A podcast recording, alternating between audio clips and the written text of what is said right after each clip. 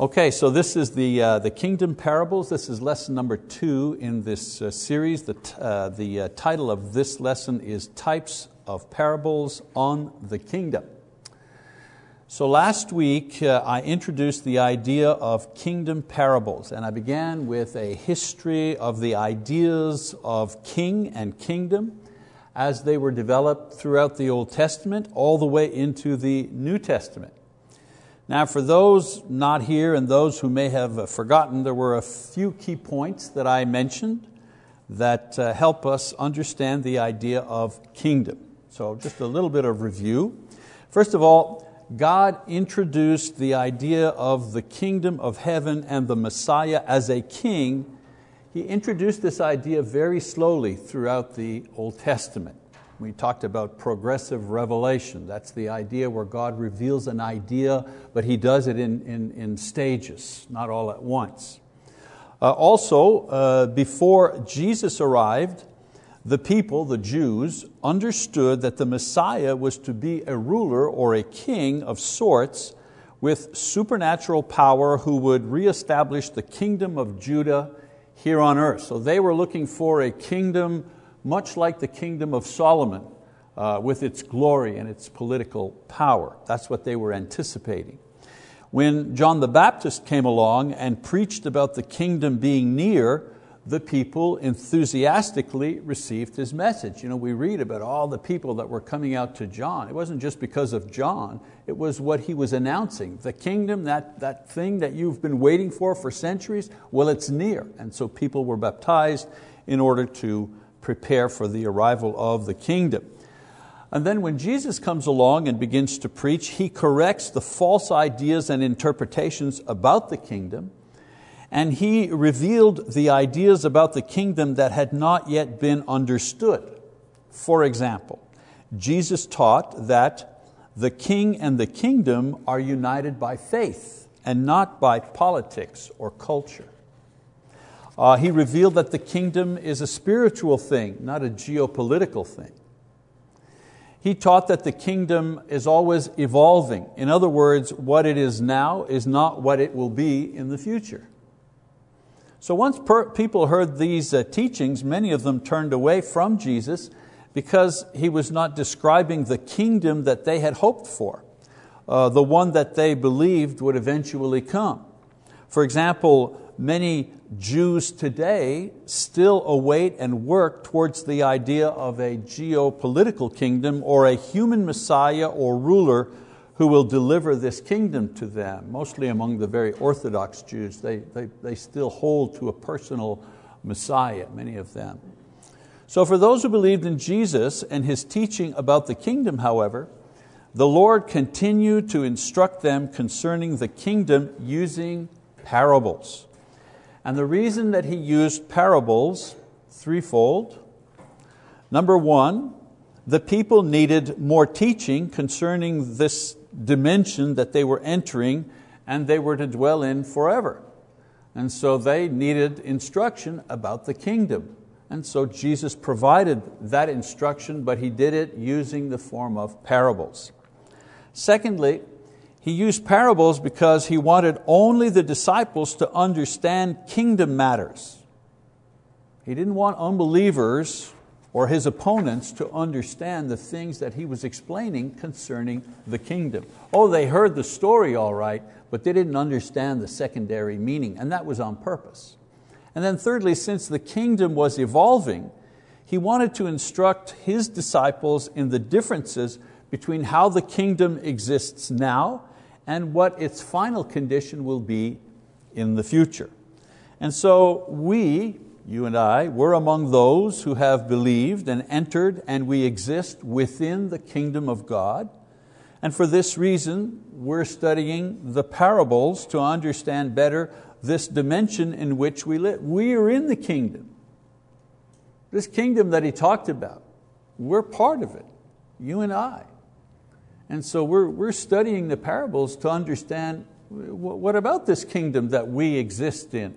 What about this kingdom? How will it be in the future? So for that reason, we're uh, focusing in on all the uh, kingdom parables that we read about in the New Testament. There are 13 of them. Mentioned that last week. So we'll be studying parables, and it would help to know what a parable is. Very quickly. A parable is a literary or storytelling or teaching device. The word parable comes from a Greek word which means to lay beside or to place alongside. The point is that in a parable, you place a story or an idea which is simple to understand, and you place it next to a story or an idea which is complex or hidden. So the simple story mirrors the complex story in order to make it understandable. Jesus is explaining spiritual things. He's explaining things that happen in heaven. He's explaining things that will happen in the future. Very difficult to understand, so he, he, he gives simple stories that you know, mirror or reflect the more complicated unseen things. In Jesus' case, he would lay stories which were easily visualized alongside principles and concepts in the spiritual world which could not be seen. His parables using earthly objects and human situations mirrored spiritual ideas in the heavenly dimension. As I said, in the New Testament, Jesus spoke actually 43 parables in all, and of these, 13 were about the kingdom of heaven. Very quickly, the 13, five of them were agriculture. He used agricultural examples. In four of them, uh, he talks about money.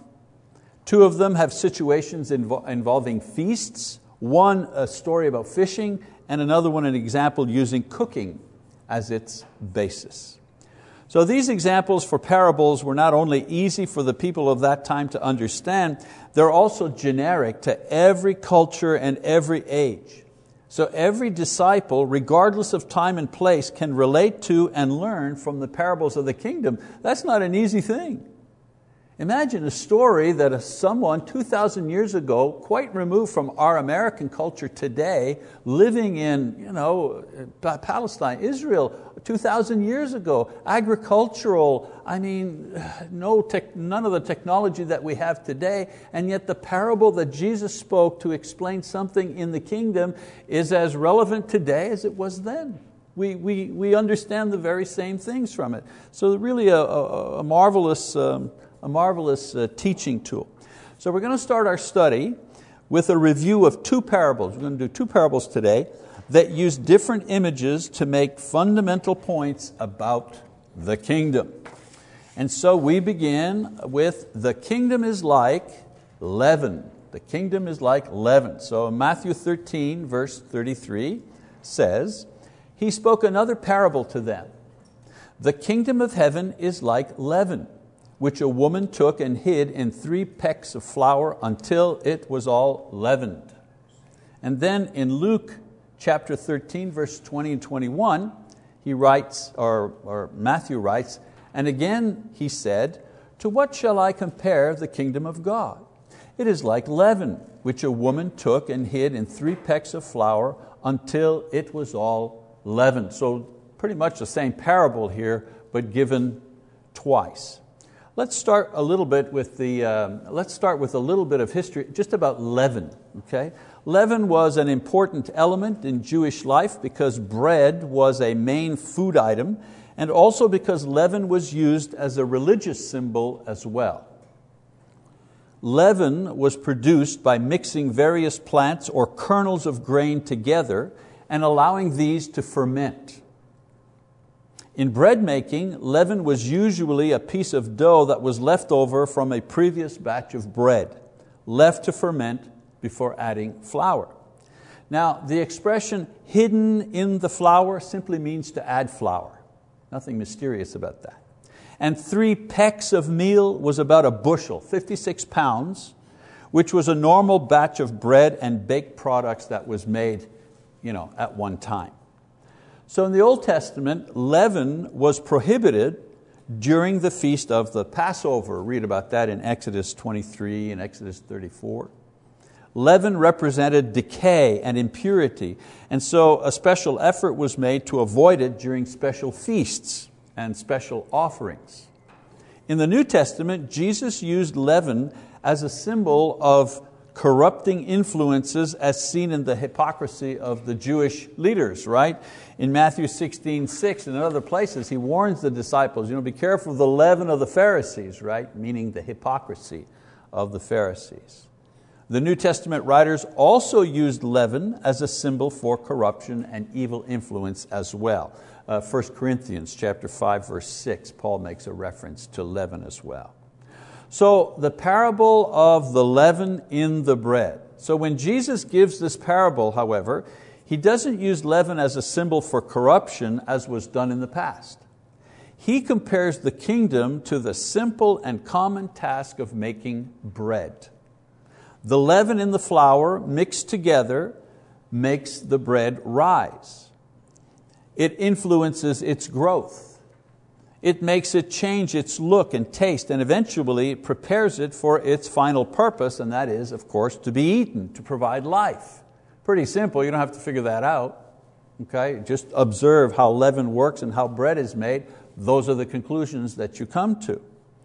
So this is the simple and recognizable image. This simple and recognizable image is placed alongside the kingdom and the reader is left to conclude that the kingdom is like leaven. And the question is, well, how so?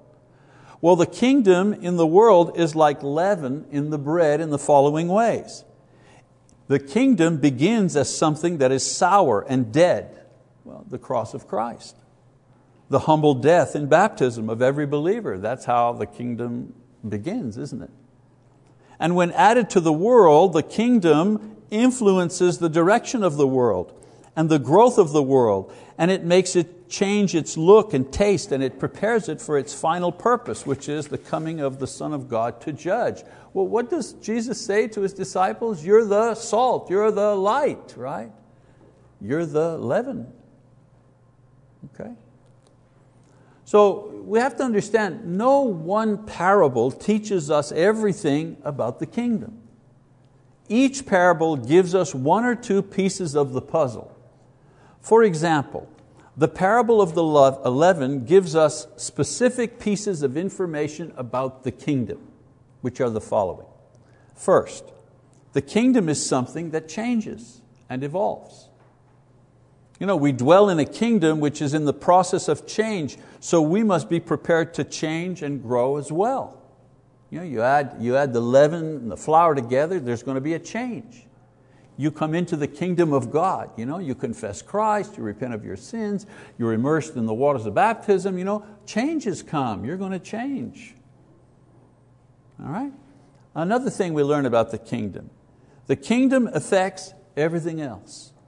The kingdom is not isolated, it's not a monastery, it's not a bubble in which we live excluding everyone who is not within. The kingdom affects everything around it. Everything that comes into contact with it changes for the good, you know, are converted, become believers, or for the bad. You know, uh, the kingdom comes in contact with unbelief or evil, well that unbelief and evil either changes to belief and goodness or it continues in its disbelief and evil to its own destruction. But it's never the same. Never the same after that. You know, I remember working uh, uh, for a company uh, many, many years. Uh, I, had just become a Christian at that time. And uh, the simple announcement, you know, I was happy, you know, I became a Christian, I was baptized last night, and I was telling my workmates that, you know, and they were like, what? You know, well, what's that all about? You know? They couldn't explain, believe and be baptized. They, they didn't know the Bible or anything. They didn't know anything about, really, about Christianity okay? I mean, they were Catholic, but I mean, they didn't understand what my experience was. And I can still remember to this day, not just a few days later, you know, eating in the company cafeteria, having my lunch and this and that. And a bunch of the guys were there, and women, you know, and they were passing around um, a men's magazine, you know, with pictures and things like that. And they were saying, oh, look at this, oh, look at this, and they were passing it around. And then it got to me. The guy went to pass it to me and remembered what I had said to him and just said, yeah, no. And he passed it to another guy over there. I didn't say anything. I didn't say, no, no, I don't want to see that or anything like that. He just knew something had changed in my life. And he knew intuitively that this thing that he wanted to share with me was not to be shared with someone who just said, I've become a Christian, I've become a disciple of Jesus. A change, a very little tiny change that I announced one day made a change in his perception of me and his perception of what he was doing. It dawned on him all of a sudden that he was, you know, he was participating in something that someone else would refuse to participate in. There was a line. So the kingdom does that to people. The kingdom affects people, positive or negative, but it always affects them. Thirdly, the things that we learn about the kingdom from the parable of the leaven, thirdly, there'll be an end. Just as the bread reaches its final stage and purpose, so does the kingdom. Now, other parables are left to give information about what the end will be, uh, you know, what will happen. This one, this parable here, simply states that there will be an end, and that's it. So, three things that we learn, and I'm not saying these are the only things. I'm sure if we sat here and we talked and got some more ideas, we could come up with some other things, but certainly on the surface, these are three things that we learn about God's kingdom, about the kingdom that we inhabit from the parable of the leaven. All right, let's go to another parable now in uh, Matthew chapter 13, if you want to follow along in your Bible. The kingdom is like a dragnet. Matthew 13, begin, beginning in verse 47. Jesus says, again, the kingdom of heaven is like a dragnet cast into the sea and gathering fish of every kind. And when it was filled, they drew it up on the beach and they sat down and gathered the good fish into containers, but the bad they threw away. So it will be at the end of the age. The angels will come forth and take out the wicked from among the righteous and will throw them into the furnace of fire. In that place uh, there will be weeping and gnashing of teeth. Again, a simple image, a simple story. Fishing was a main occupation of those times, and commercial fishermen would use large nets to harvest fish for selling at the market. The dragnet that he's talking about here, the dragnet was the largest of the nets. It was weighted down below so that it would sink to the bottom and it had corks at the top to keep the, you know, the top of the net um, on the surface of, of the water. The dragnet covered about a half a mile of water space and it picked everything up in its path. That's why they call it the drag net. You know, they dragged everything, they caught everything, picked everything up into this net. Now, in the parable, the net is full. It's taken to the shore where the fishermen would begin separating the edible and saleable fish from the worthless uh, from the worthless uh, fish. The edible would then be placed in containers to keep fresh in order to go to the market, and the unedible were simply thrown away. Now, the people of Jesus' day, especially around Galilee, had seen this thing happen their whole lives. He wasn't telling them a story, like if it was me, I've never seen that happen. I've never been close to a fishing boat. But these people, they grew up with this. They knew exactly what he was talking about. In this parable, Jesus goes ahead and actually takes the comparison one step further to reveal the similarities reflected in the spiritual realm. Remember, in the parable of the leaven, he just gives the parable, but he doesn't give the application, you know, how the kingdom is like. But in this parable, he gives the parable, but he also gives the application to the parable. So it's much more valuable as far as information uh, is uh, concerned he reveals that this parable points to the end of the world and the time of judgment. And since he said the kingdom is like a net thrown out to catch fish, the judgment here refers to the people who are in the kingdom, the ones who have been taken in the net. That's very important. Is he talking about every, all the fish in the sea? No, he's just talking about the fish that were caught in the net. That's an important distinction to make. So he's saying the kingdom of heaven is like what? Is like a dragnet that you know, picks up a lot of fish. So he's talking here about the people in the kingdom. Okay? We know that the net is the gospel, which is cast out into the world, and it brings in all kinds of fish, all kinds of people into the kingdom. Jesus says that at the end of the world, the angels will separate the true disciples, those are the good fish, from the false disciples, those are the bad fish. Now, angels are the ones who will do this, and this is also uh, repeated in Matthew 25, verse 32. So it's important to understand this is, this is about the judgment for those who are in the kingdom. This is not about you know, those in the kingdom will be saved and those outside the kingdom you know, will be lost. Uh-uh. This is all about, this is what will happen to the people in the kingdom.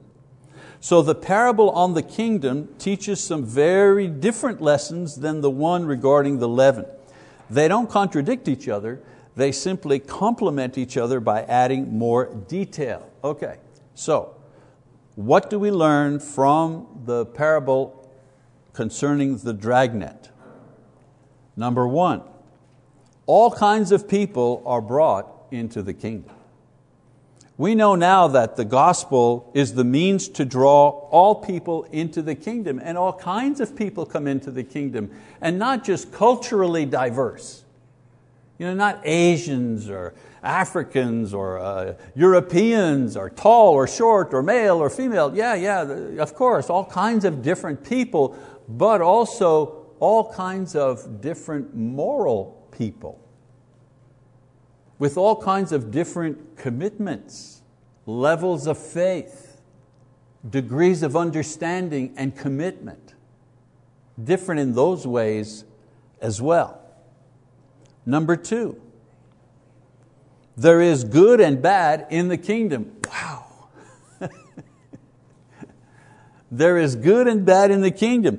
I hear people say all the time, well, I'm not going to that church. Man, there are hypocrites in that church. No kidding. Is that like a news flash to you? I remember a, a young uh, preacher that I was training back in Quebec and you know, he had been working for several years, you know, and I was discipling and training him in, in ministry and so on and so forth. You know. And one day he comes into my office and he just throws himself down on the chair. You know, and I said, what, what's wrong? Well, I'm so fed up.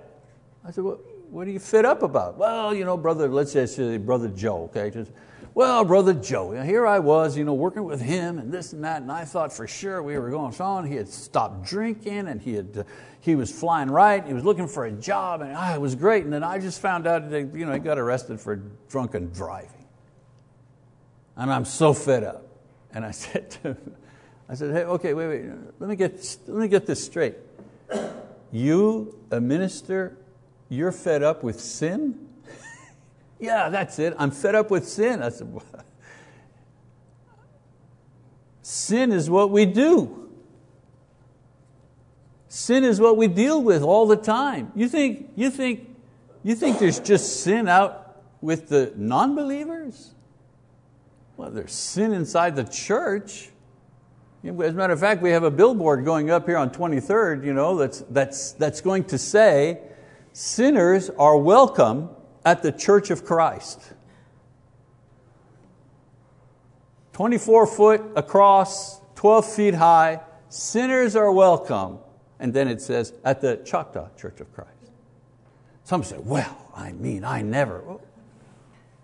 Well, that's all we have is sinners. We don't have anything else but sinners in the church.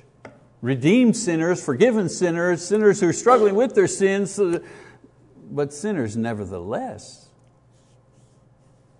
And so this, this parable confirms the idea that in the, in the kingdom, there are all people in the kingdom are sinners.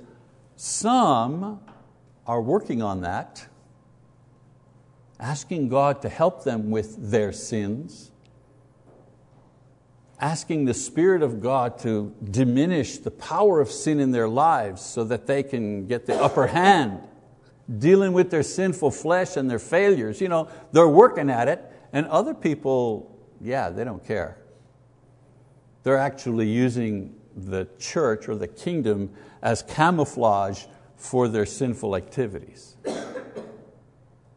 I've been in very, very large churches where some people become members of the church just so that they can, I don't know, sell insurance or something. and, I, please don't get me wrong here, anybody watching out there or here, I don't mean to offend someone who earns their living by selling insurance. It's a perfectly noble career, but you understand what I'm saying. They're in the pew, but they're not in the spirit. And so this parable here you know, uh, reveals that idea removes the naive thought that you know, if you've got 500 people in the church, you know, uh, members in your particular congregation, every one of those 500 people are sincere and doing their best. And no, of course not. Jesus teaches that all kinds of people find their way into the kingdom for a while. The net brings everybody in. The requirements to be a member of the church allow even insincere or evil people to be included if they want to. Because we don't read a person's heart, we just take them at their word, right? I mean, you go to the bank for money, they want information, they want your social security number, they want a deposit, they want to make sure, you know, they, they ask a lot of questions before they release some cash. In the church, what's the only question we ask? Do you believe that Jesus is the Son of God? Yes, I do. Based on that confession, I now bury you in the waters of baptism. Welcome, brother. Welcome, sister. We ought not to be surprised or discouraged even when we see or suspect that somebody who names the name of Christ but not acting like a Christian. With this parable here, Jesus said, yeah, yeah, that, that, that's going to happen. Don't be shocked, don't be discouraged, don't be disillusioned. So we learned that from the parable of the dragnet. Third thing we learned, the kingdom, however, will be purified. When Jesus returns, not only sinners and disbelievers will be judged, God, through His angels, will remove all those from the church who do not belong there. We can fool society and we can fool the brethren and we can even fool ourselves, but we can't fool God.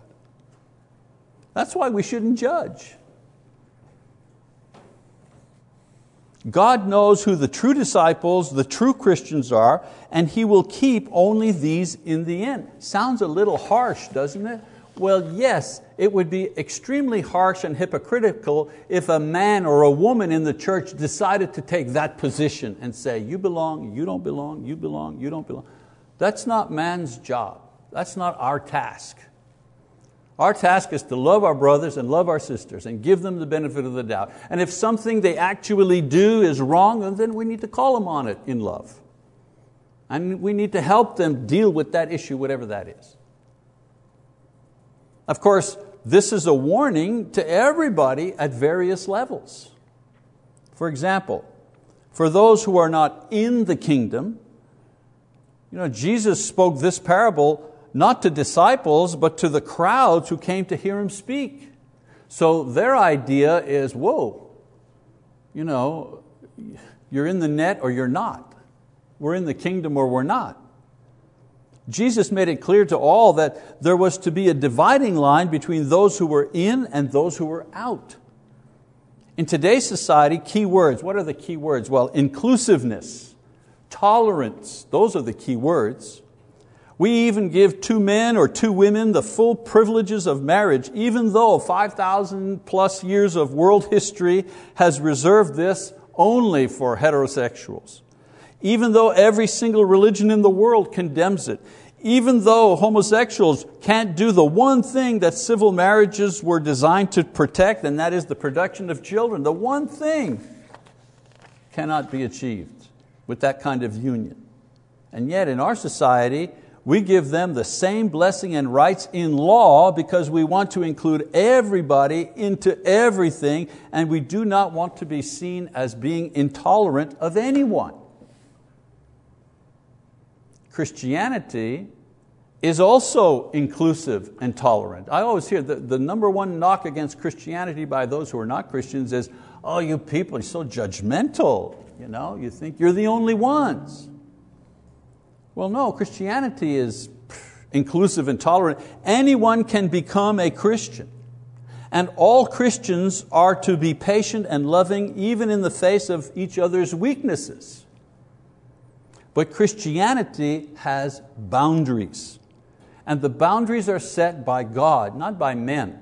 I know that in the church and in Christianity, a lot of, when I say men, I mean people, I know that within Christianity there are a lot of people that like to stand up and themselves establish where the boundaries are, but in reality, only God is allowed to establish the boundaries, not men. We have to uphold them, but we don't establish them. So, one of the basic boundaries of Christianity is, well, the gospel itself. If you believe and you respond to uh, the gospel in faith, you're in the kingdom. You know, Mark 16, 16. Those who believe and are baptized, they'll be saved. On the other hand, if you disbelieve and you refuse to respond, well, then you're not in the kingdom. No, no, nobody arm wrestles you or tackles you and drags you into the kingdom of God. You, you have to want to come in. And you come in based on the requirements established by God. This is not intolerance, it's not bigotry. This is God's boundary, and those who follow Him also hold to the boundary that He has established. I, I, I can be friends I can be friends with an atheist. I can. We can go golf together. You know, you know I like to play golf. We can go golfing together. We can go out and eat together. The atheist can come to my house with his family. We can share an evening, play a game, I don't know, Monopoly. You know, I can do all that with an atheist. But there's one thing I cannot do with an atheist. I can't have fellowship with an atheist. I can be his friend, but I can't be his brother. That's the difference. I am not the one that made that boundary. God, God made that boundary. So Jesus demonstrates the idea of boundary in this parable. Some are in the net and others are not. So it's possible to be left out if we so choose. Another warning to those in the kingdom this time. To those in the kingdom, uh, but in name only, in other words, I'm a Christian, you know, I'm a fish in the net, but I'm not in the spirit. I'm a Christian, but I bear no fruit. I'm one of those non edible fish. To these, Jesus warns that they will not escape judgment. Some people think they can hide out in the church, you know? they can have just enough religion to keep them saved while still enjoying the world. This parable warns that these will, there will be a sorting out within the kingdom as well in order to clean out the hypocrites and the deadwood. So Jesus wants to offer God a living church a kingdom alive in Christ when He comes. So those who are really of this world and just faking their Christianity, they'll be removed. They'll be removed. It's not, us to do, it's not up to us to decide. I, I, hate seeing that among Christians, you know, deciding who's in, who's out. It's not our job to decide who's in, who's out. Oh, oh you, oh, you people, you don't do things exactly like we do them, you're out. Who gave you that right? give you that right. We don't have that right.